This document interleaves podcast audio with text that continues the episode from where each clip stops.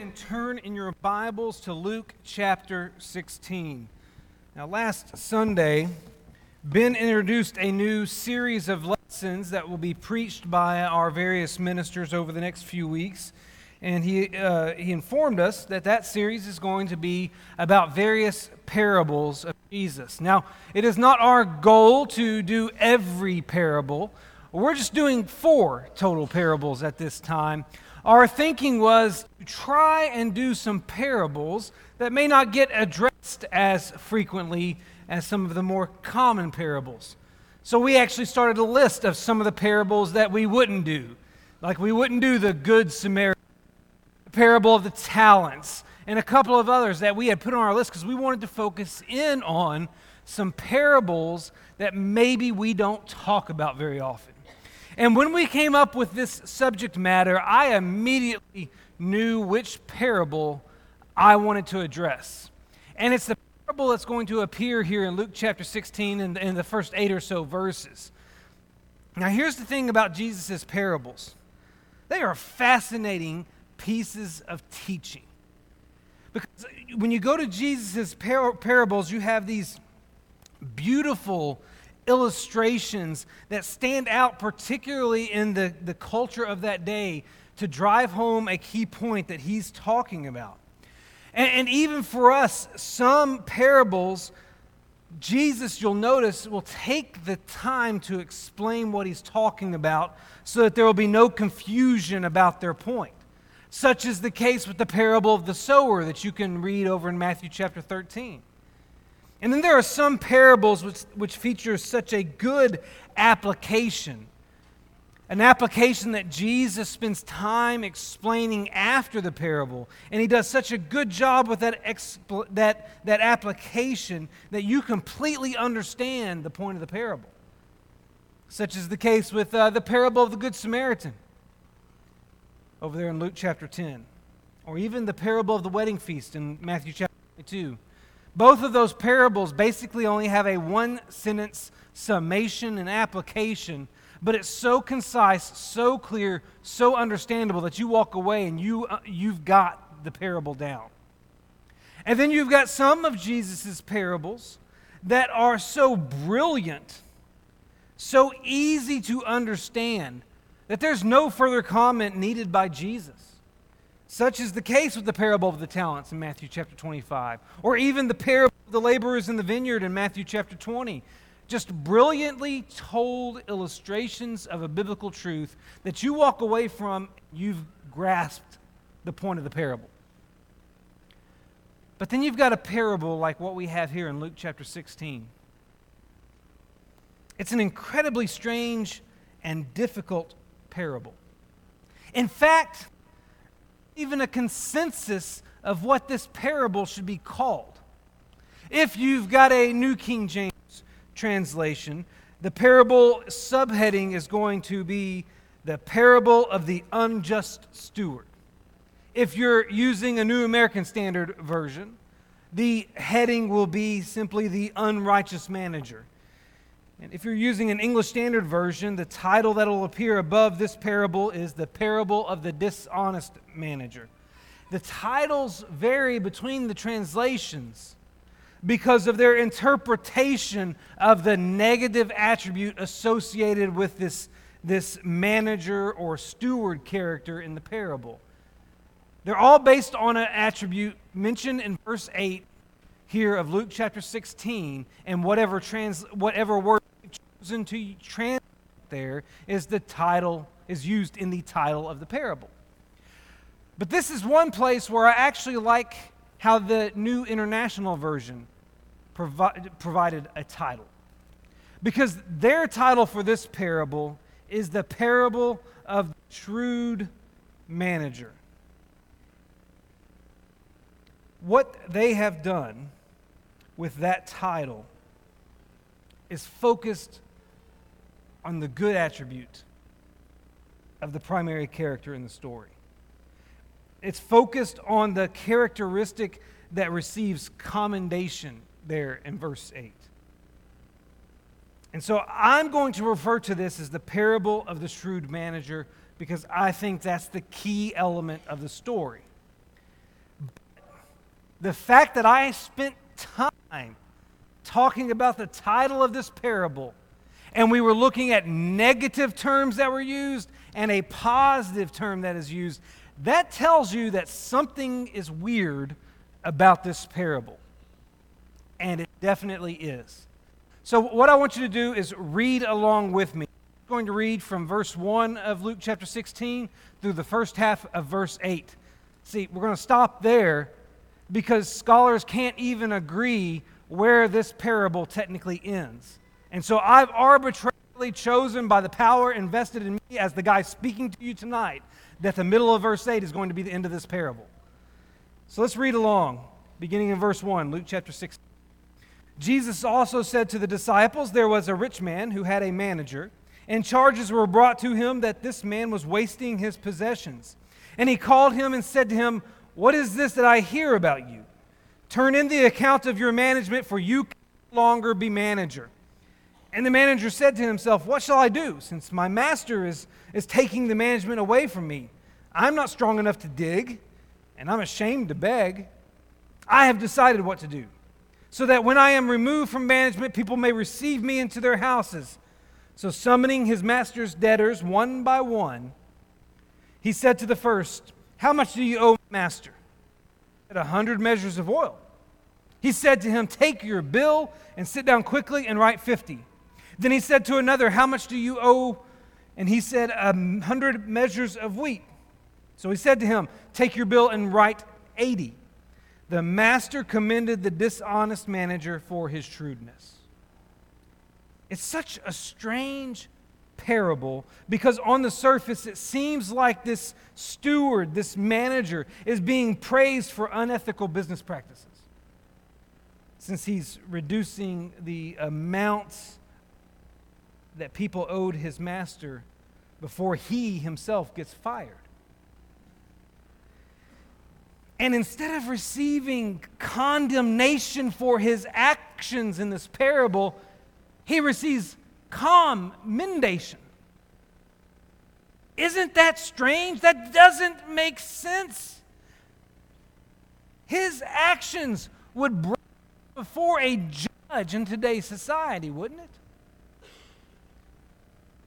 How are we supposed to apply this parable? What about this parable is the point that Jesus wants us to take away? What does this guy's activity have to do with life in the kingdom of God?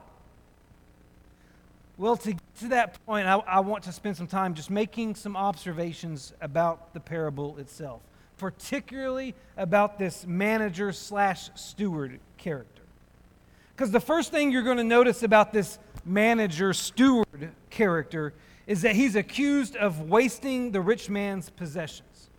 Now, we need to understand back in, in, in those days, a, a wealthy person would hire a servant to be in charge of his assets. In fact, this morning we spoke about Joseph. That's exactly what Joseph became for Potiphar. He was the steward of Potiphar's house, which meant he had charge of all of his assets. And right here in this parable, we have a man who's identified as a manager or steward, and he's functioning in the house of a very wealthy man as the one overseeing his assets.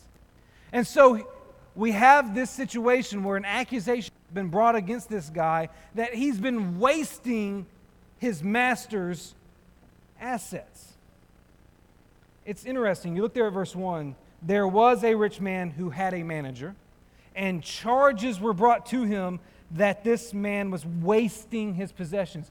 The manager, I mean, excuse me, the rich man didn't bring the charges, somebody else did. The rich man learned of these accusations. And the accusations against this manager center around being wasteful. Now, wasteful, that's an interesting term, that he is wasting the, man, the rich man's possessions. It's interesting because of where this parable sits. Did you pay attention to that when you opened to Luke chapter 16 tonight? What chapter comes before Luke chapter 16? That's a trick question. Hopefully, you can answer that correctly. It's Luke chapter 15. Do you know what Luke chapter 15 has in it? It has three parables, and they're called the lost parables. It's the parable of the lost sheep, the parable of the lost coin, and the parable of the lost son, which is a much better title than prodigal, because I bet most of you don't even know what prodigal means. And what's so very fascinating about that, that lost son parable? What did that lost son do with the money he took from his dad? I think it's verse 13 of chapter 15 where we're told that he wasted it. The same term is being used here in chapter 16 and verse 1 that was used chapter 15 and verse 13. And wasting implies poor stewardship. Maybe this manager was careless with the rich man's wealth. Or maybe he misappropriated the rich man's finances, causing him to lose a considerable amount of money. We don't know the specifics of what he did that was wasteful. But we do know this. We know, number one, that the rich man believed the accusations and ordered an audit of the manager's financial activity. And we know, number two, that this manager was guilty because he anticipated unemployment. Whatever the accusations were, this guy had done it. Was in fact wasteful, whatever that means, and knew he was getting fired. Now, the rich man had basically said that before this accounting day came. But I get the impression that because there is already because there is a sufficient evidence for guilt already that that's the reason for the firing. That's the reason for telling him you're not going to be manager anymore. This guy's guilty. Isn't that interesting?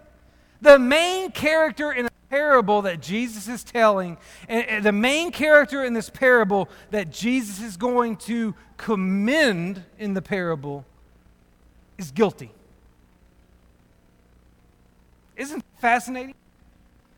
And it makes it so hard for us to understand why this guy matters. Because right off the bat, we have a negative perception of this manager. We already perceive him as guilty. We already know that he's been wasteful. We already think that he is wrong. And then the story unfolds with an insight into the way his mind is working about what he's going to do next. We're given this glimpse into his own mental uh, activity about, hey, what do I do from here? And we find out that he thinks he's too weak for labor, and he's too proud to be a beggar. And right there, you have no sympathy for this guy. Because from our American, westernized, industrialized, pick yourself up by your bootstraps mentality, we're thinking, how can you say you're not willing to do manual labor or beg? Because you need to have that mentality that you'll do whatever it takes to provide for your family. That's how we view it. Right off the bat, we don't like this guy. We don't think highly of him at all because he's wasted a good job. He doesn't come across as very manly, and he's full of pride. We don't like him.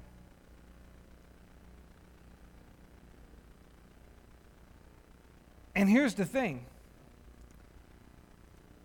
not only is the manager accused of wasting the rich man's possessions, but as this story unfolds, as we find out what his grand scheme is, it becomes very apparent that he's guilty of something. Specifically, the story describes how he's guilty of reducing the debts of the rich man's debtors.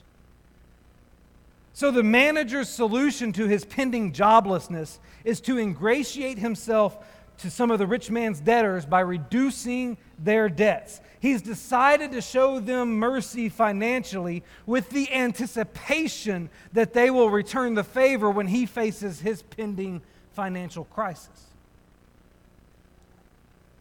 I'll scratch your back and you'll scratch mine. That's his mentality here. His actions do pose a dilemma for us because, from our vantage point, they appear entirely unethical. At face value, it seems that this manager, without the rich man's approval or the rich man's knowledge, has reduced the bills of this rich man's creditors. And so we conclude that the manager has done something sketchy, something illegal, something definitely unethical. Our perception is aided by the fact that Luke describes the manager in verse 8 as unrighteous or unjust or dishonest, depending on the translation you read. And yet, despite those descriptions of this, rich, of this, of this manager, and despite the activity of this manager in reducing those people's debts, the rich man commends him and that commendation seems to imply, at the very least, that there is something morally appropriate about his actions. So we're left confused, wondering whether or not the manager's actions here are right or wrong. Which is it? It's easy for us to see how they're wrong, but there is a couple of plausible explanations for his actions that could help us understand how they could be in a more ethical light. Let me explain. First, there is the possibility that when he canceled a portion of the debt, he was canceling his own commission. You got to think in terms of Zacchaeus for a moment. Now, this guy is not a tax collector like Zacchaeus, but he is a, a financial man he is serving this rich man's household as the asset manager. And there may be a sense in which he is able to charge an extra fee and pocket himself. So, possibility exists that as he's sitting there working with these individuals and canceling a portion of their debt, all he's really doing is canceling he was going to take from them. So he's giving up his financial gain in this scenario. If that is the case, then indeed his actions are commendable because he's going to um, win the approval and favor of these debtors who see him showing financial mercy to him, and he's going to receive the favor of the rich man as well for having made a wise and selfless move. So that's one possibility. He's sacrificing his own personal gain by giving up his commission. Another possibility is that he lowered the bills by removing his master's interest. Mosaic law forbid Jews charging their kinsmen interest when they lent them money. Exodus chapter 22, verse 25, Leviticus chapter 25, verse 36, Deuteronomy chapter 23, verse 19, they all, all those passages, condemn charging interest to a fellow Jew.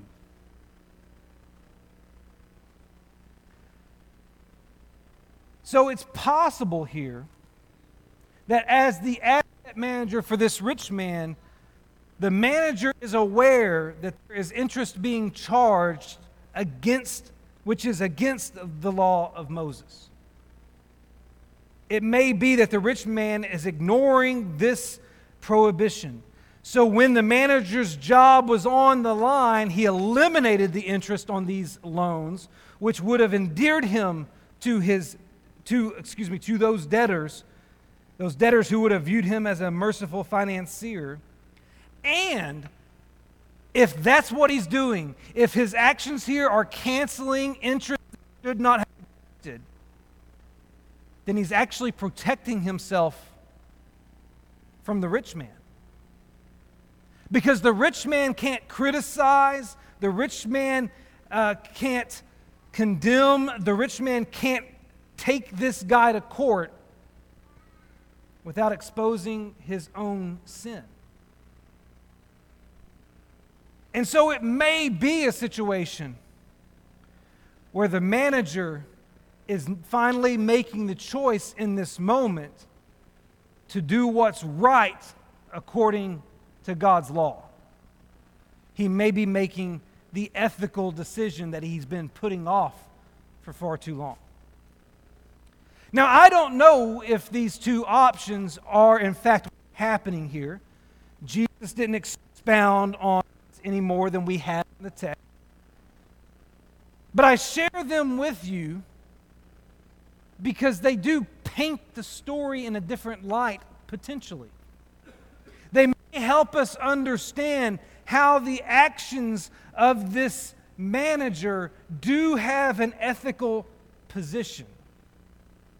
And if either of these two scenarios is correct, then the actions of the manager would be understandably commendable because they would be in keeping with the Lord's teachings on mercy, on benevolence, on justice. So we need to, to keep that possibility open. Not only do we read about the manager's the manager being accused of, of being wasteful, and do we see him re- being guilty of reducing debts, whether or not that was ethical is a different story. But the other thing we see here is this commendation. The manager is commended for being shrewd. It's important to note that the manager is not commended for unethical activity. He is described as unrighteous, unjust, or dishonest, depending on the translation you're reading, but that's not what he's commended for. And the narrative description that, of him being either unrighteous, unjust, or dishonest may not be based on his activity in reducing the debts of the debtors. That could be just calling back to his failures when he was wasteful. That could be expounding on the wasteful description that you have way back in verse 1.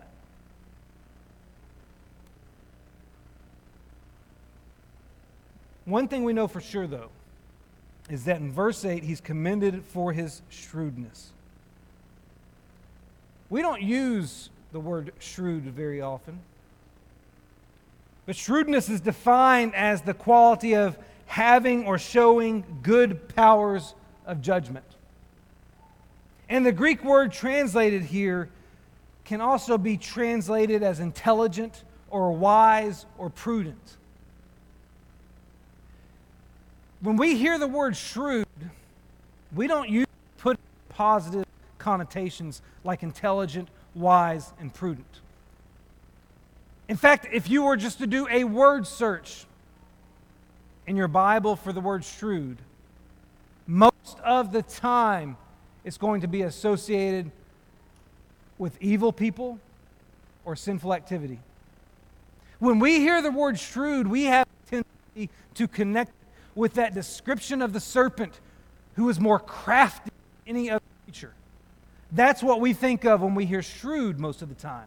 But it doesn't necessitate that negative connotation. It can mean intelligent, wise, or prudent. In fact, more often than not, the Greek word that's translated shrewd here is translated one of those other ways in the New Testament. Because it's the same word that appears in Matthew chapter 7 and verse 24, where we read about the wise, wise man who built his house on the rock. It's the same word that will appear in Matthew chapter 10 and verse 16 when Jesus sent out the apostles on an evangelistic campaign and told them that he was sending them out as sheep in the midst of wolves, and then instructed them to be wise as serpents and innocent as doves. And it's the same word that's used multiple times in Matthew chapter 25 in another parable. It's used in a parable to describe some women as wise who brought extra oil for their lamps so they could stay up and wait on the bridegroom. My point is that when this Greek word appears in our New Testament, it normally isn't translated shrewd. Most often it gets translated wise. And so we need to think about the term in that similar vein.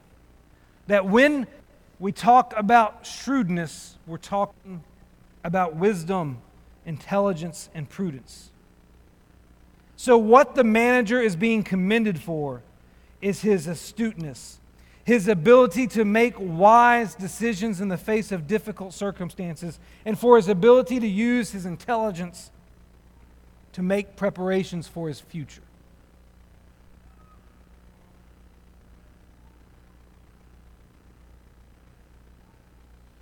This manager is being commended for an attribute that we should all be in pursuit of. He's not being commended for whatever activities preceded this that would be considered dishonest, unrighteous, or unjust. And as I was studying this, it, it, it caught my attention that this isn't the only parable where there is a character in the story who does something that who, who does something at least at some point in the story that is not commendable, but that still is held up as the exemplar in the parable. I mentioned the parable in Matthew chapter 25, these women who were waiting on a bridegroom, and some of them brought extra oil so they could be ready, and others didn't. What's so fascinating about that parable is that the whole center of the story is about being prepared these wise women who brought extra oil are extolled as the exemplar because they were prepared. But weren't they also kind of selfish? Because when the foolish women realized they didn't have enough oil and asked for some help, those wise women didn't share. And didn't Jesus tell a parable in that same chapter? In that same chapter about being willing to help those in need? A parable about sheep and goats? There's even a parable, it's just a one verse parable that fits over in Matthew chapter um, 13. It talks about a man who found treasure in a field. And when he found that treasure, he hid it. He covered it up until he could acquire the funds to purchase the entire field. The parable is about how much we should be willing to do for the kingdom of heaven. The parable is about sacrifice and about the value of the kingdom.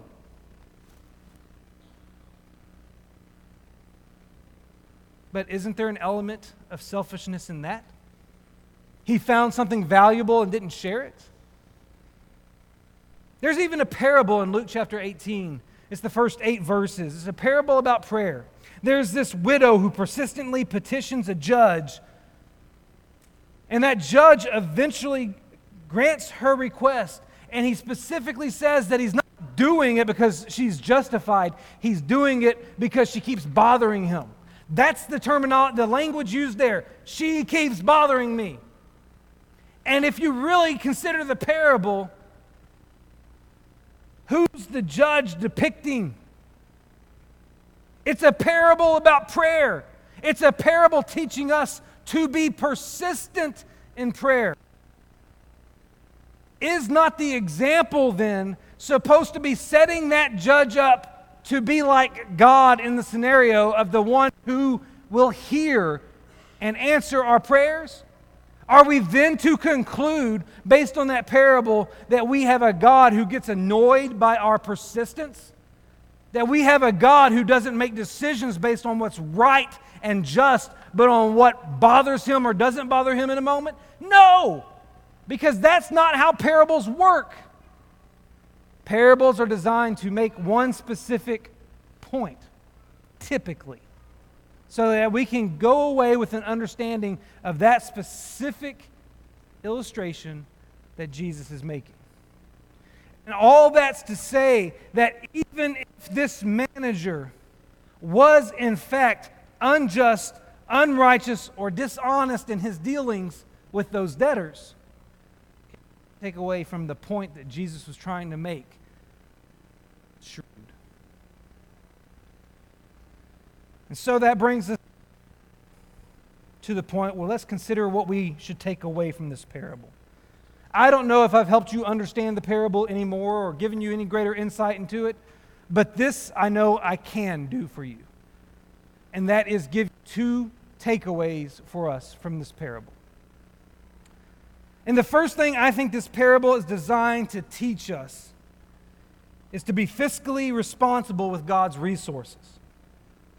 When it comes to money, God is identified as the owner.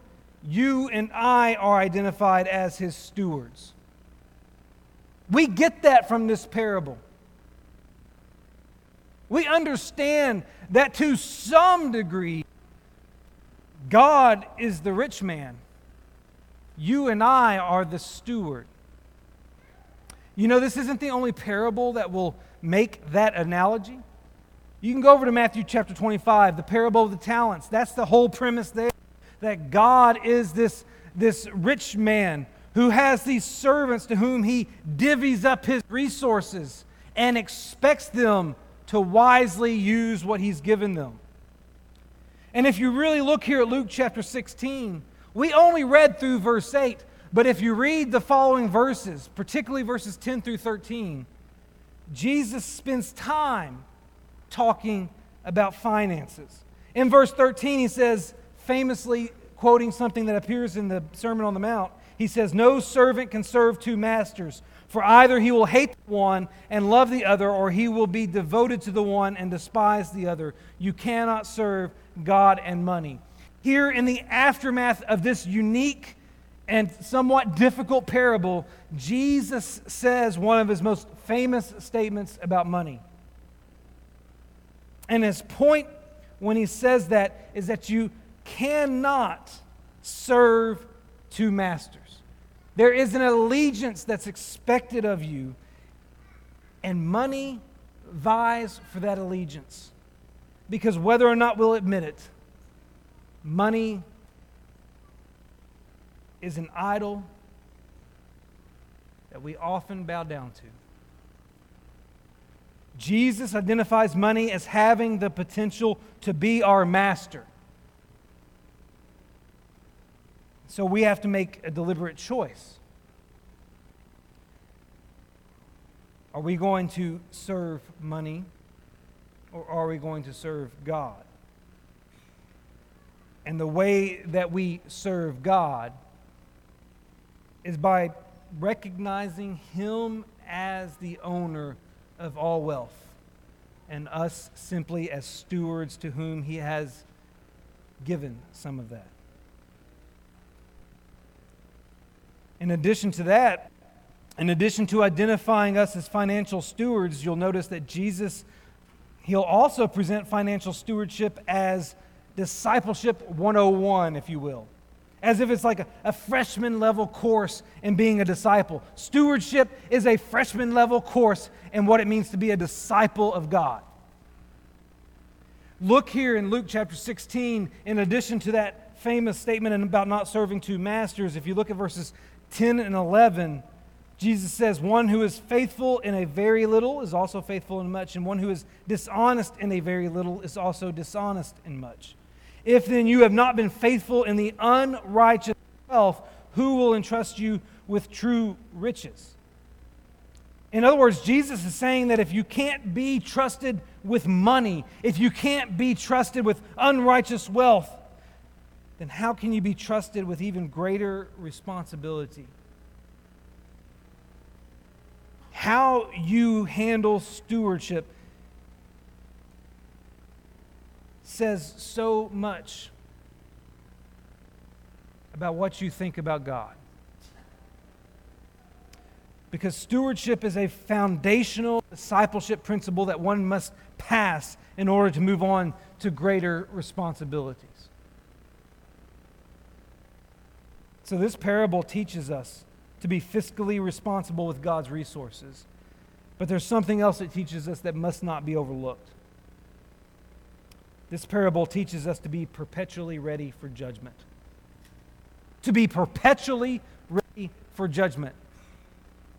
This gets easily overlooked in the story because it's quite obvious that finances play a part in the story since Jesus spends this three verse segment afterwards expounding on money. And then if you look in the parable that follows, it starts off with another rich man. And in between this parable and the next parable, we find out that the Pharisees were lovers of money. There is a money theme throughout Luke chapter 16. And so that makes it easy for us to overlook the fact that this parable is teaching us to be perpetually ready for judgment. We know this. Scripture indicates that every human being has a court date in the future. It's described in 2 Corinthians chapter 5 and verse 10. For we must all appear before the judgment seat of Christ so that each one may receive what is due for what he has done in the body, whether good or evil. In other words, Paul says, Judgment awaits everyone, and there will be no excused absences nor any postponements because when Jesus returns, judgment will follow. Now, how did we get that from this parable? Remember back at verse 1? An accusation is brought against the manager. And the rich man says, All right, it's time for you to give an account. It's time for you to give an account. You see, this manager was put into a position where he unexpectedly was going to face judgment. Here's the thing like that manager, we don't know when judgment will come. Twice in the New Testament, we're told that the day of the Lord will come like a thief.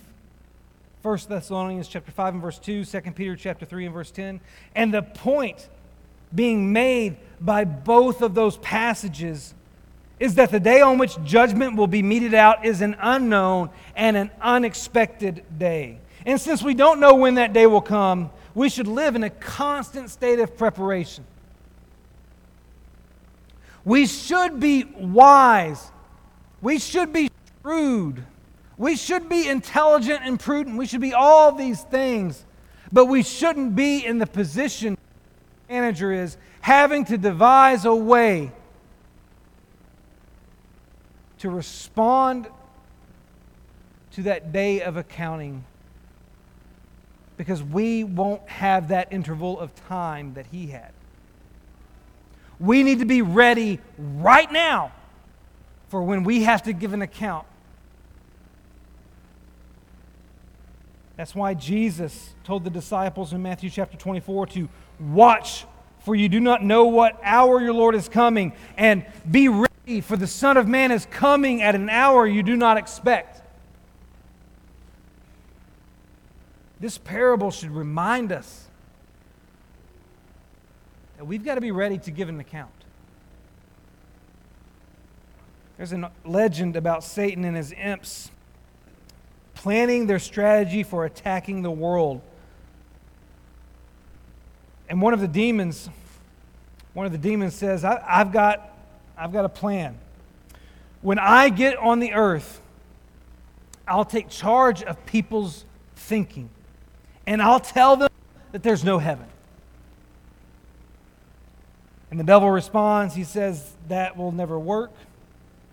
They'll never believe that because they have this book and it's full of messages about the hope of heaven and sins forgiven. They'll never believe you because they know that there is glory in the future. And then another imp spoke up and he says, Well, I've got it then. I'll tell them there is no hell. And the devil said, That's not good either. Because In that same book, Jesus spoke more about hell than anyone else.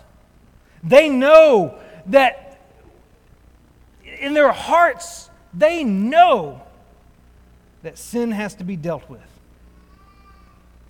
They know that they deserve hell, and that book confirms it. So it won't work. And one brilliant little imp spoke up and said, Well, then I know what we do. Let's just tell them that there's no hurry. And Satan said, That's it. That'll work. If you take one thing away from this parable of the shrewd manager, take away the realization that a day of accounting is coming. You don't know when it is, and you're not going to have the time to devise some strategy like he did. Maybe tonight, as you're here, what we've talked about has sparked within you the realization that you're not ready for that day of accounting. Maybe in talking about this, you realize that there's some preparatory work you need to do. If that's the case, then we invite you tonight. We invite you to make a decision to eliminate the sins in your life by confessing that Jesus Christ is the risen Son of God, by repenting of those sins and being immersed in water where those sins are washed away by the blood of Jesus. If you need to take a step of preparation tonight, then we invite you to come while together we stand and sing this song. I am